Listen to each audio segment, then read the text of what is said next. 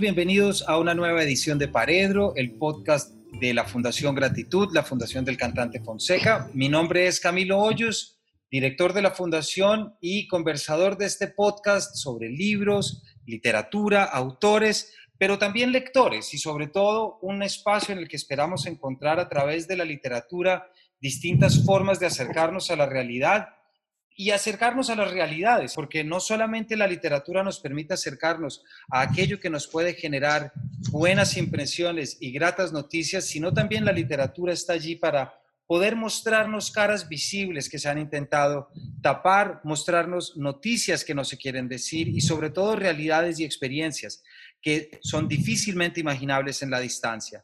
Se preguntarán por qué me refiero a esto y es porque el capítulo de hoy estaremos hablando específicamente de la literatura venezolana y sus migrantes, o si se quiere entender, los migrantes venezolanos a través de su literatura, siendo un tema que nos compete a todos, de tal manera que el día de hoy estaremos hablando acerca de literatura con dos invitados que yo estoy seguro que muchos de ustedes conocen, algunos los han escuchado en este campo, a otros estamos muy felices de tenerlos también para este campo. Me refiero a Dulce María Ramos y a Felipe Muñoz. Dulce, Felipe, bienvenidos a Paredro.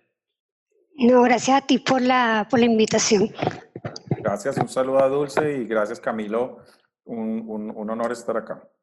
Para quienes no saben, Dulce María Ramos es actualmente colaboradora del Universal, eh, pero es una periodista cultural pues que muchos de nosotros hemos leído en prensa colombiana, también en un trabajo muy cercano con muchas y muy bonitas editoriales colombianas. Eh, pues a Dulce la vemos en todas partes y nos encanta así verla. Y también, Felipe, eh, Felipe, también aprovecho este momento pues para felicitarte porque Felipe fue el gerente de frontera con Venezuela del gobierno colombiano y para el momento en el que se emitirá este programa ya será parte, ya será el jefe de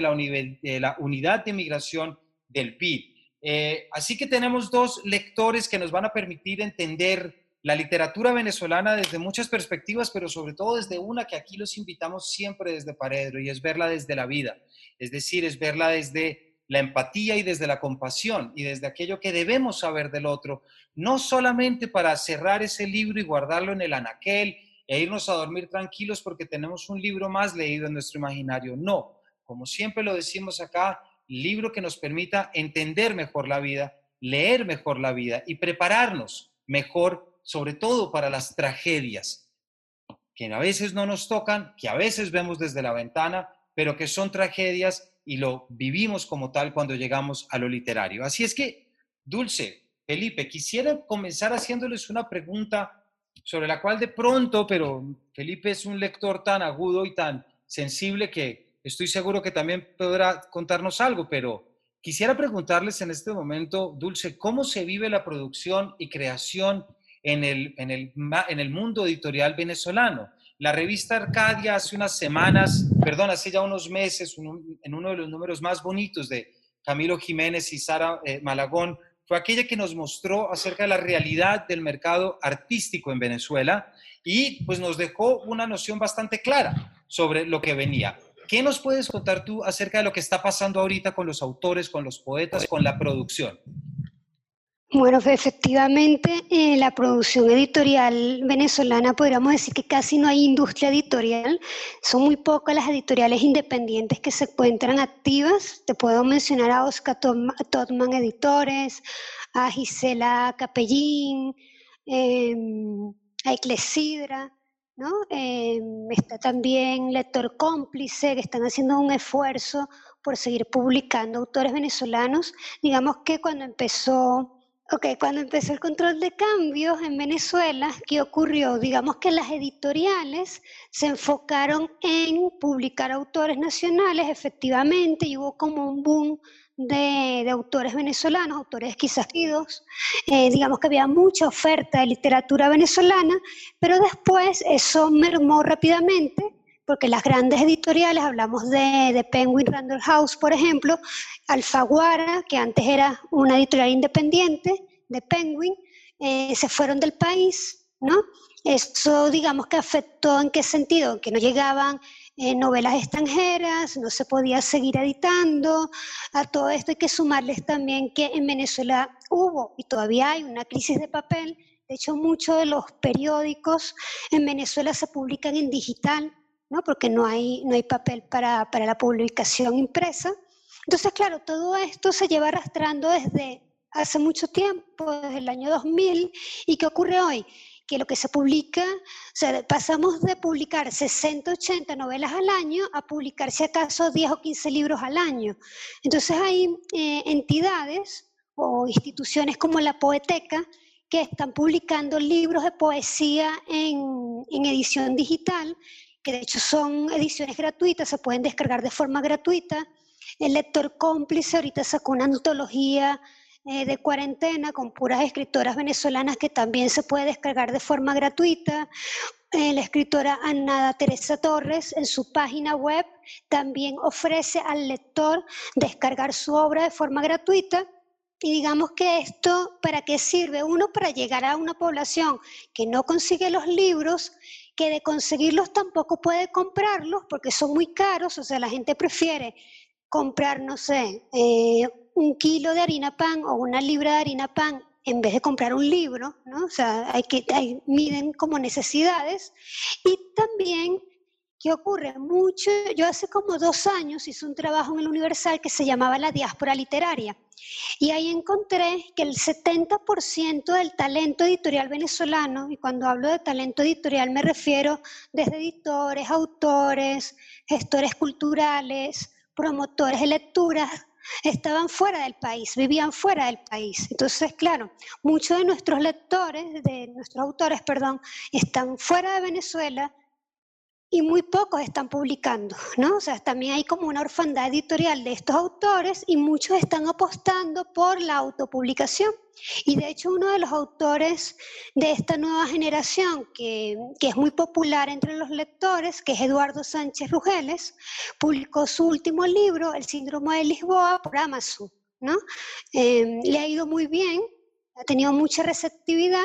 y digamos que pasa un, poco eso, ¿no? Que Venezuela antes, que era la referencia cultural y literaria, que tenía un premio como el Rómulo Gallegos, en donde se hacían congresos de literatura, donde iba cada, a cada rato Mario Vargas Llosa, Gabriel García Márquez, en fin, los grandes autores, pues ya no hay como ninguna referencia, ¿no? De hecho, cuando uno le pregunta a un autor extranjero, eh, háblame de literatura venezolana, las referencias son muy, muy escasas, ¿no? O no existen como tal. Entonces, digamos que ese es el, el panorama un poco desalentador, pero digamos que todavía hay, hay editoriales y hay escritores que, que están haciendo como un poco de resistencia a eso, ¿no? Dulce, muchas gracias y sí compartimos que son todas noticias, noticias muy tristes, pero que como dices hay hay quien resiste y hay sobre todo la, búsqueda de nuevos espacios de desarrollo para que esa producción pueda seguir, eh, sobre todo esas necesidades de parte de los creadores y de los gestores. Pero quisiera ahorita, Felipe, preguntarte algo, eh, algo que tiene que ver más contigo como lector y como que tiene que ver con el trabajo que tú has, has, desarrollado en los últimos años. Hace, ahorita fuera de micrófonos te decía que para mí tú siempre vives un poco en el futuro en el sentido en que cuando uno se enteraba de noticias muy crueles y de noticias muy duras sobre la, diáspora venezolana, eh, los migrantes, eh, cuando uno hablaba contigo, tú sabías esto hacía ya meses. Siempre me he preguntado, y aprovecho aquí, y me alegra mucho que sean los micrófonos de Paredro, donde te lo puedo preguntar, de un excelente labor que tú has hecho, ¿de qué manera la literatura te ha ayudado? Parte también de esta literatura de la que nos habla Dulce, pero también de la que tú has conocido, pero ¿Cómo te ha ayudado a ti la literatura a comprender esas realidades políticas, sociales, las que quieras llamar, en tu trabajo que no ha sido fácil? Pues Camilo, gracias. Primero yo soy, eh, acá estoy un poco en desventaja con ustedes dos. Yo lo que soy simplemente es un lector aficionado y, me gusta la literatura. Y tengo que confesar con un poco de, vergüenza que a pesar de que me gusta la literatura latinoamericana y he leído algo, eh, conocía muy poco de la literatura venezolana y solo llegué a ella hace muy poco a raíz de un libro que hablaremos ahora más tarde de, Barrera Tisca que se llamaba Patria o Muerte. Eh, eh, sí, yo, mi tarea es hacer la coordinación de toda la acción del gobierno colombiano para la crisis de refugiados y migrantes venezolanos, que es una tragedia, una tragedia inconmensurable, una tragedia de más de 5 millones de personas que han salido, más de 1.800.000 que viven en Colombia y alrededor de eso y mi gusto por la literatura se fueron como conjugando unas cosas un poco anecdóticas. Antes de entrar a este trabajo había leído una novela de un turco que contaba un poco el tema de los migrantes en Turquía y había leído Patria o Muerte eh, sobre el tema que ahora hablemos venezolano. Pero después cuando me metí en este tema de migrantes encontré que la dimensión del tema de la migración también tenía una dimensión estética y empecé a ver unas obras de teatro con el tema migrante, empecé a encontrar en Twitter un, poeta venezolano que se llamaba Zacarías Zafra, que además me gusta mucho como poeta, pero además sus poesías eran sobre, sobre migración, sobre el exilio, y decía cosas como en su último libro Maquinaria que el país es una suma de fracturas, el país es un paisaje de heridas individuales. Si hemos llegado a un lugar sin nombre, si la palabra se nombra, se mudó primero, si la ciudad se fue y se llevó el asentamiento, y empecé a encontrar libros como los de, los de Valeria Luiselli, la mexicana, eh, eh, con los niños perdidos o Desierto Sonoro, que era sobre los niños migrantes en Estados Unidos que llegaban no acompañados, o una novela que leí en diciembre, creo que hablamos contigo, que te comenté de Melania Mazuco, sobre una migrante refugiada congolesa en Roma, o los de Ocean Bone, que es toda la historia de un migrante de Vietnam en Estados Unidos, o Machine Hamid, que es pakistaní. Es decir, por alguna razón de afinidad entre lo que estaba haciendo de trabajo, que era atender una crisis migratoria con una realidad muy dura, y la literatura que siempre la ha tenido como una compañía para ayudar a escapar a, a esos temas duros, empecé a encontrar que no solo en esta Venezuela de la cual hablaremos ahora, sino en mucha literatura también había o migrantes que escribían o historias de migrantes que lo ayudaban a uno a ponerse en los zapatos del otro y creo que ayudara a sensibilizar y a entender Primero que era una tragedia universal, que este tema de la migración ni es nuevo, ni, ni es solo de nuestra región, pero que en esta dimensión nos tocó y que era una gran oportunidad en Colombia también para hacer una reflexión alrededor. Entonces sí, empecé a acompañar y a buscar algunos libros y algunos de ellos que he leído, unos mejor que otros en términos literarios, pues para mi gusto, pero sí lograban, digamos, sensibilizar esta tragedia de desarraigo o los poemas de Zacarías o otras de las novelas venezolanas ya más metidas en, en, la tragedia que han vivido y un poco en lo que decía Dulce. Un último comentario, me impresionaba mucho preparándome un poco para este programa que buscaba por internet algunas entrevistas y revisiones, el gran debate que hay ahora sobre el premio Rómulo Gallegos, por ejemplo, de, que si la gente debía participar o no, o que en todas las entrevistas que entrevistaban autores venezolanos siempre había una referencia a la situación política. Es decir, creo que desafortunadamente, como lo dice Dulce, más allá de las restricciones editoriales, incluso creo que desde el punto de vista del imaginario de la evaluación que uno puede hacer de esa literatura, está atravesada por esa tragedia de la revolución y de la migración.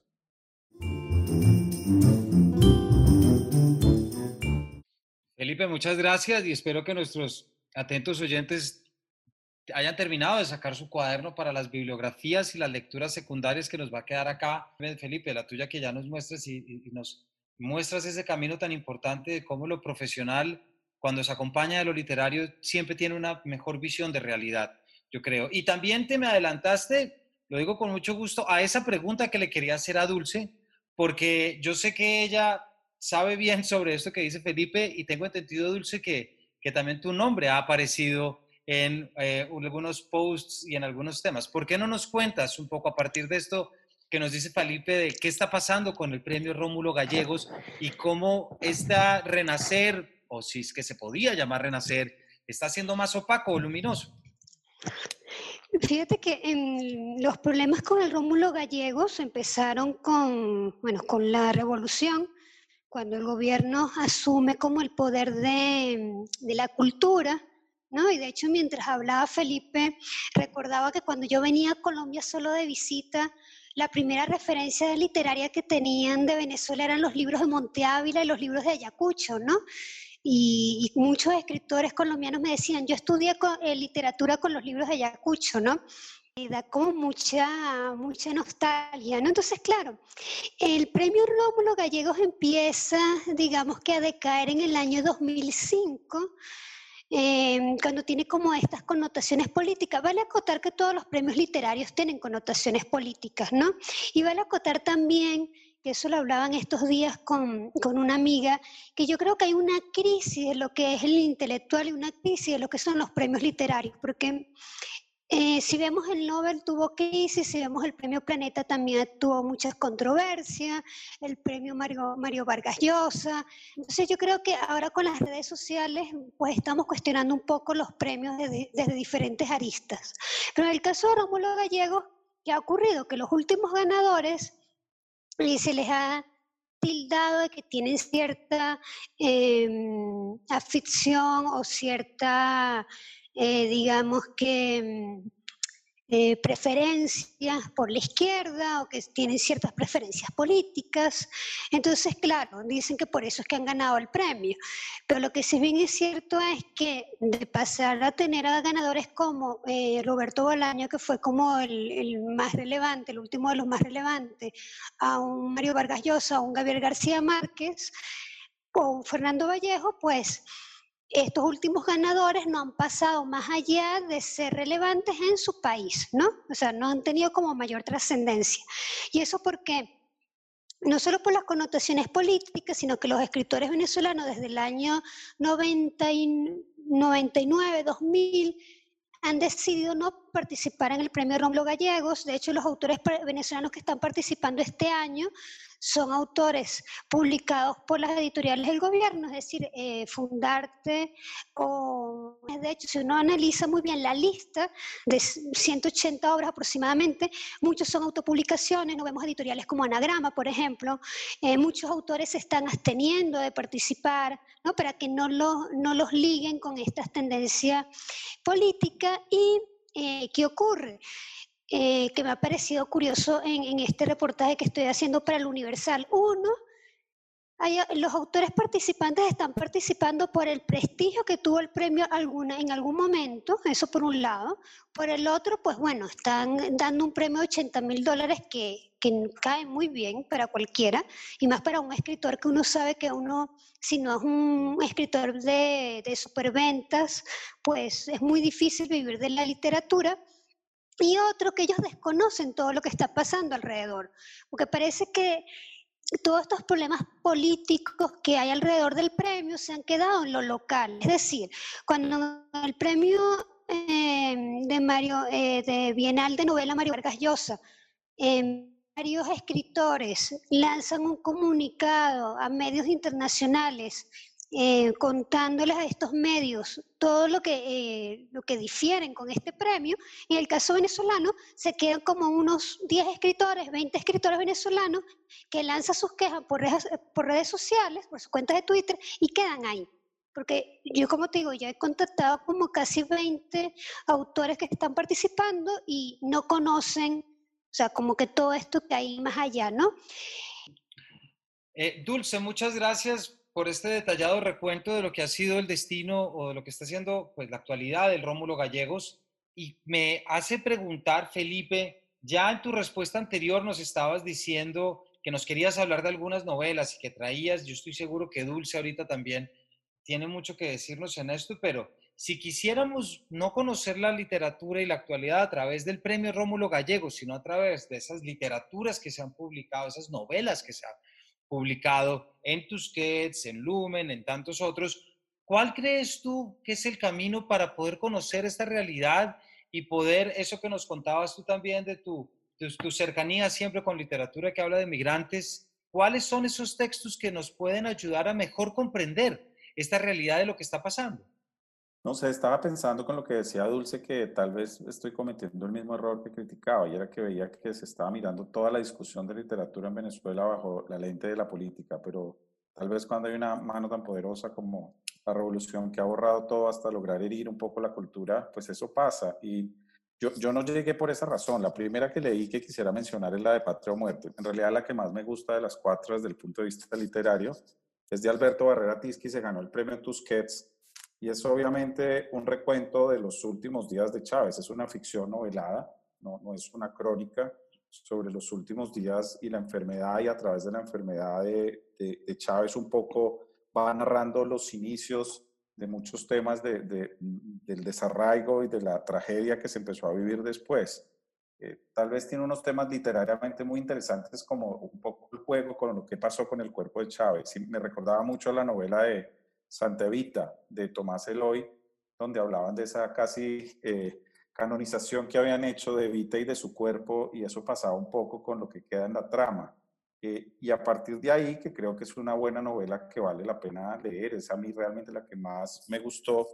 pues después llegaron otras que han sido muy sonadas por temas de premios. Yo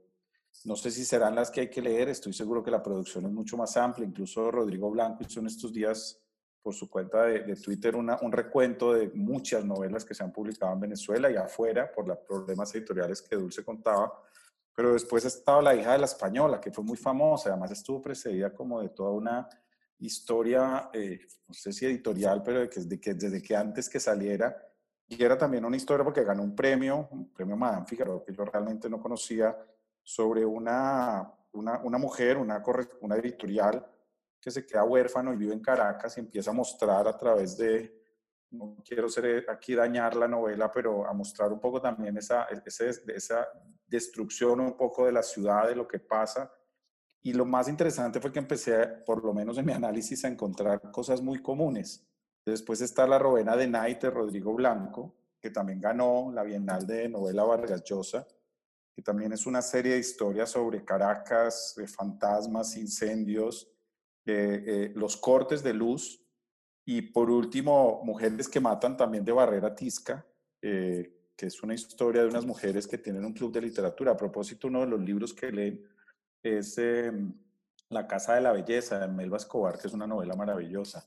Eh, que mencionan en el libro de lectura. Y, yo encontraba y, como tres cosas que me parecían muy, muy interesantes y era como unos temas muy comunes. El primero era que en todos había un tema literario, era como un desdoblamiento, creo yo, de los autores o una alegoría de que, de que todo su ejercicio literario estaba ahí. Entonces, Adelaida Falcón es una correctora, en el libro de Naida hay un, personaje que es un escritor y tiene un taller de escritura, en Mujeres que Matan tienen un taller de escritura, es decir, en todos hay literatos en el proceso. Y a pesar de que todos dicen en sus entrevistas que pues no es autobiográfico, pues claramente ahí hay como un ejercicio de todos mostrando y en todos además hay unos desalojos y unos temas de viviendas. Hay unas viviendas compartidas, hay una mujer que tiene que estar en un apartamento compartiendo la vivienda con otros. En Patria Muerte empiezan a, mostrar eso, lo que empezaba a pasar era que ocupaban las viviendas y eso que es una tragedia que vimos en muchos migrantes, pues la empecé a encontrar en muchas de estas procesos o el destierro. En unos de ellos hay una que vive en Estados Unidos y se devuelve, o unos niños eh, en Patria o Muerte que al final de la novela dice a dónde vamos a ir, se quedan un poco sin padres, huérfanos. Eh, y ahí claramente empieza uno a ver también que hay como una noción o una obsesión de destierro, de violencia urbana, como pasa desafortunadamente en Venezuela, fuegos, persecuciones, hay muertes, eh, hay escasez y hay una cosa muy impresionante de unas figuras femeninas muy fuertes como víctimas y en uno de ellos también como victimarias, que son tal vez los que llevan la peor parte. Claro que es hacer simplemente un ejercicio un poco, eh, no sé si será, digamos, necio, pero era tratar de encontrar, y yo encontré en todas ellas unos temas comunes que me parecían claves de la descripción de la tragedia migratoria, con una presión hacia la cultura, con unas viviendas compartidas, con un destierro, con violencia, con muerte, y bueno, como producto literario yo le diría que me gusta, tengo que ser muy sincero que los demás me parecen buenos, pero no me parecen maravillosos. Creo que debe haber mucho muchas otras cosas mucho mejores, pero creo que tienen unas cosas novedosas por lo menos para que desde unas historias noveladas se entienda un poco qué es lo que todos estos escritores quieren contar. Muchos de ellos, creo que todos, Dulce me corregirán, el exilio. Eh, sí, creo que todos en el exilio eh, y están contando y tratando de contar. Y tal vez volver a mencionar a Zacarías Zafra, que tal vez es el que más me gusta con su, su, su libro de Maquinaria íntima, donde habla de todos estos temas del destierro y donde habla casi que, que se, los artistas tendrían que volver a la palabra. Y me tomo un minuto solo para leer esto. Dice en uno de sus poemas o pensamientos, estamos asediados por discursos grandilocuentes, adulterados que vienen del poder, de las instituciones, de los medios, incluso de los cuadros conversionales de la calle. Hacerse de un lenguaje íntimo es el verdadero propósito. Resistir desde la palabra y hacer que desde ahí se restablezca el orden. Así la conciencia desde ese punto, el lenguaje, al igual que el cuerpo como cueva, como templo. Yo creo que esta generación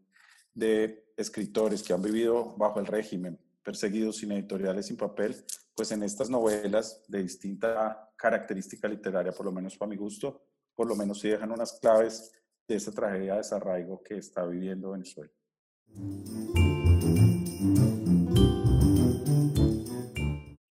Felipe, muchas gracias. Dulce, después de estas eh, referencias que nos trae Felipe, me dan ganas de preguntarte cuál es tu novela, no necesariamente, o si nos quieres contar también, por supuesto, la que más recomiendas, pero ¿tienes alguna novela venezolana tuya con la que tú cargues y que te haya acompañado en, estos años? Yo creo que, mm, por supuesto, las primeras son las que leí en el colegio, eh, porque yo fui hija de migrantes canarios en Venezuela, entonces recuerdo con mucho cariño, aunque no las he vuelto a releer, pues las recuerdo con mucho cariño, Memorias de Mamá Blanca, de Teresa de la Parra, y El Mago de la Cara de Vidrio, de, mm, de Eduardo Liendo. ¿No? me recuerdo que ese era un libro muy peculiar porque era un señor que iba de casa en casa vendiendo televisores, ¿no? Y,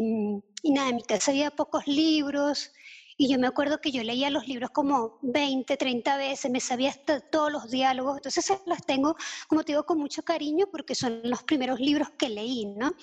Ahora, que, el libro que me acompaña, yo creo que hay un libro que explica un poco todo lo que le pasó a mi generación, que, en, estos días la he definido como la generación que vive la maldición del petróleo, porque, eh, claro, nosotros crecimos en un país lleno de, oportunidades, donde podíamos estudiar, donde podíamos eh, tener como un futuro, una carrera, ¿no? Y de repente todo pasó eh, tan rápido que, que, nada, o sea, yo por lo menos todos mis amigos están afuera, eh, digamos que todas las referencias culturales con las que yo crecí están afuera, en fin, ¿no? Eh, pero una, digamos que una novela que marcó, que es una novela como de culto, que quizás a muchos eh, críticos no les gusta, es Pim Pam Pum de Alejandro Rebolledo. Es una novela publicada a finales de los años 90 eh, y digamos que es cuando empieza esta generación a ver que, que este boom petrolero ya no anda tan bien. Ya en el 89 había ocurrido el Caracazo, en el 92 fue el golpe de, Estado que dio eh, Chávez a Carlos Andrés Pérez. Entonces digamos que es una novela que habla un poco de esta clase media, de esa juventud eh, algo perdida, que prefiere como irse por las cosas superficiales, por las fiestas, en fin, ¿no? Entonces digamos que fue una novela de ruptura eh, digamos que la, la, novela venezolana o la narrativa venezolana está muy apegado a lo político, como decía Felipe, ¿no? Muy apegado a veces a lo intelectual, con ese detalle que él decía que siempre hay como un escritor o esas ansias de ser como muy, muy intelectual. Pero hay un libro de un autor que empezó a escribir ya, ya muy adulto, este, que se llama Mirko Ferri, que se llama La puerta que se cierra y que aquí lo distribuye, es de Oscar Todman Editores, pero aquí lo distribuye Icono. Y aquí el señor Mirko habla un poco em, de cómo fue la vida de su papá siendo migrante italiano en Venezuela y cómo él, siendo un señor de 70 eh, años, tiene que ver a sus hijas irse del país, ¿no? Entonces un poco cómo ser hijo de migrante a pasar a ser padre de migrantes, ¿no? Entonces un libro es de, desde, escrito desde la memoria, desde la, no ficción, que me gusta mucho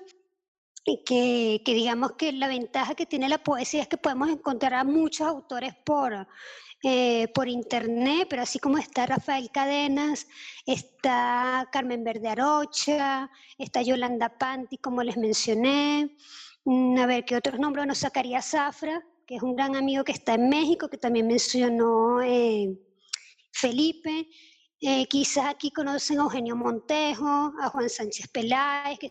estuvieron muy vinculados con Colombia eh, una poeta ya fallecida, pero muy importante para nosotros, Millo Vestrini, eh, María Auxiliadora Álvarez, Patricia Guzmán, María Antonieta Flores, en fin, hay una cantidad de poetas que, que son como interesantes de, como de ver, ¿no? Y también el tema de la migración se está tocando en la literatura infantil, que me parece muy, muy interesante, porque los niños no saben, quizás uno como adulto le cuesta procesar el proceso de migración, pero lo entiende, pero digamos que hay una preocupación en la literatura infantil en general por hablar de, de, estos procesos migrantes. Y justamente una autora que ya mencioné, Jacqueline Goldberg, publicó el año pasado contra Galuz un libro que se llama Pichipoy. Y es un niño, ella, esta historia ella la escribe inspirada en su papá, porque su papá fue un migrante en Venezuela, y es un niño que, está saliendo de su país con su papá y claro, van viajando y van viendo el paisaje y, el niño le pregunta a su papá, papá, ¿dónde vamos? Entonces él siempre le dice, vamos a Pichipoy, ¿no? Y después, claro, después Jacqueline descubre que Pichipoy no existe, que Pichipoy es cualquier otro lugar, ¿no? Y, y claro, esto un poco hace referencia también a todo lo que pasó con el holocausto y la Segunda Guerra Mundial, ¿no? Entonces también yo creo que que sí, digamos que la literatura venezolana está marcada por la tragedia política, pero hay otros autores este, interesantes por, por descubrir que quizás no, no son tan populares como Alberto Barrera Tisca, que yo creo que es el autor más, más digamos, destacado ¿no? de, de, la literatura venezolana o el, que es más fácil de conseguir. Hay otros nombres que vale la pena como, como que buscar, ¿no? Este, y las facilidades que tenemos hoy en día y que muchos de estos libros se pueden conseguir por Amazon también, entonces se pueden comprar de, de manera digital. A mí lo quería hacer una confesión acá y es que eh, creo que Dulce tiene razón y hay toda una historia con los poetas y, y, he tratado de buscar de Eugenio Montejo y créeme Dulce que no es tan fácil en Bogotá y eso que claramente pues conozco algunas de las librerías que hay, Alfabeto del Mundo, algunas de sus antologías y me ha sido muy difícil encontrar. Entonces creo que también tiene que ver con un poco con la capacidad de distribución y lo que Dulce contaba del, del, tema editorial, creo que tiene que ver un poco con la disponibilidad que tengamos de literatura, porque estoy seguro que hay muchos poetas que valdría la pena revisar.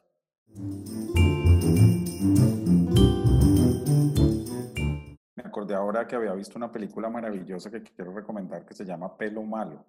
Es de una uh -huh. venezolana, la vi en un avión. Yo creo, no sé si Dulce la conoce, pero Obviamente me pareció absolutamente espectacular, yo la recomiendo. El telón de fondo es la, la muerte de Chávez, pero nuevamente entra el tema político, pero es una historia distinta de, de una mamá o una adolescente maravillosa. Pues yo creo, y les quiero agradecer especialmente a los dos, porque creo que luego de una conversación como la de hoy, pues queda bastante claro que hay tanto catálogo visible como invisible, tantas eh, oportunidades como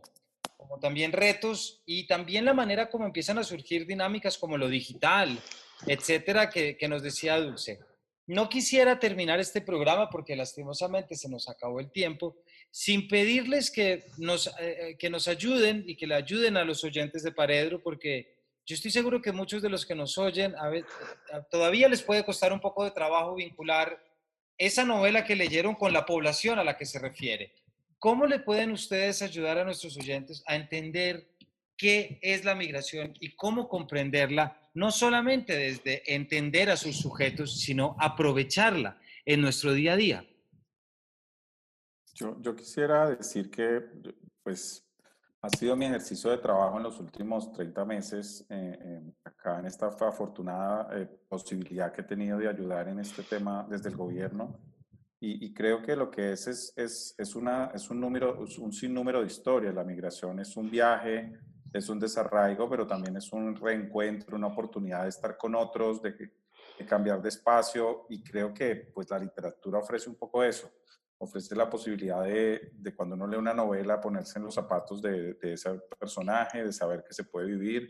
que somos muy iguales y que las historias que hablaba de migrantes de Pakistán, de Vietnam, de el Congo, acaban siendo un poco lo mismo y es unos seres humanos que se movieron eh, eh, en unas fronteras, digamos, que cada día son, son menos claras. Yo, yo creo que ahí he encontrado esa, pues tal vez incluso por tener afinidad entre lo que me gusta y lo que, lo que hago, que también me gusta, pero creo que es eso, yo creo que es tratar de ponerse en los zapatos de otro y creo que si la gente lee algunas de estas novelas, pues algunos con sensibilidad seguramente van a entender más que eh, esas historias también les podrían pasar a ellos. Y es más, que a Colombia le pasó y le pasó con muchos de sus ciudadanos y es lo que hoy no podemos olvidar porque aquí no es que no supiéramos de migración, no sabíamos de emigrantes, eh, perdón, de inmigrantes, pero de migrantes tuvimos muchos millones que tuvieron que salir. Sí, digamos que el proceso migratorio es un proceso para, para uno descubrirse, ¿no? Para uno entender,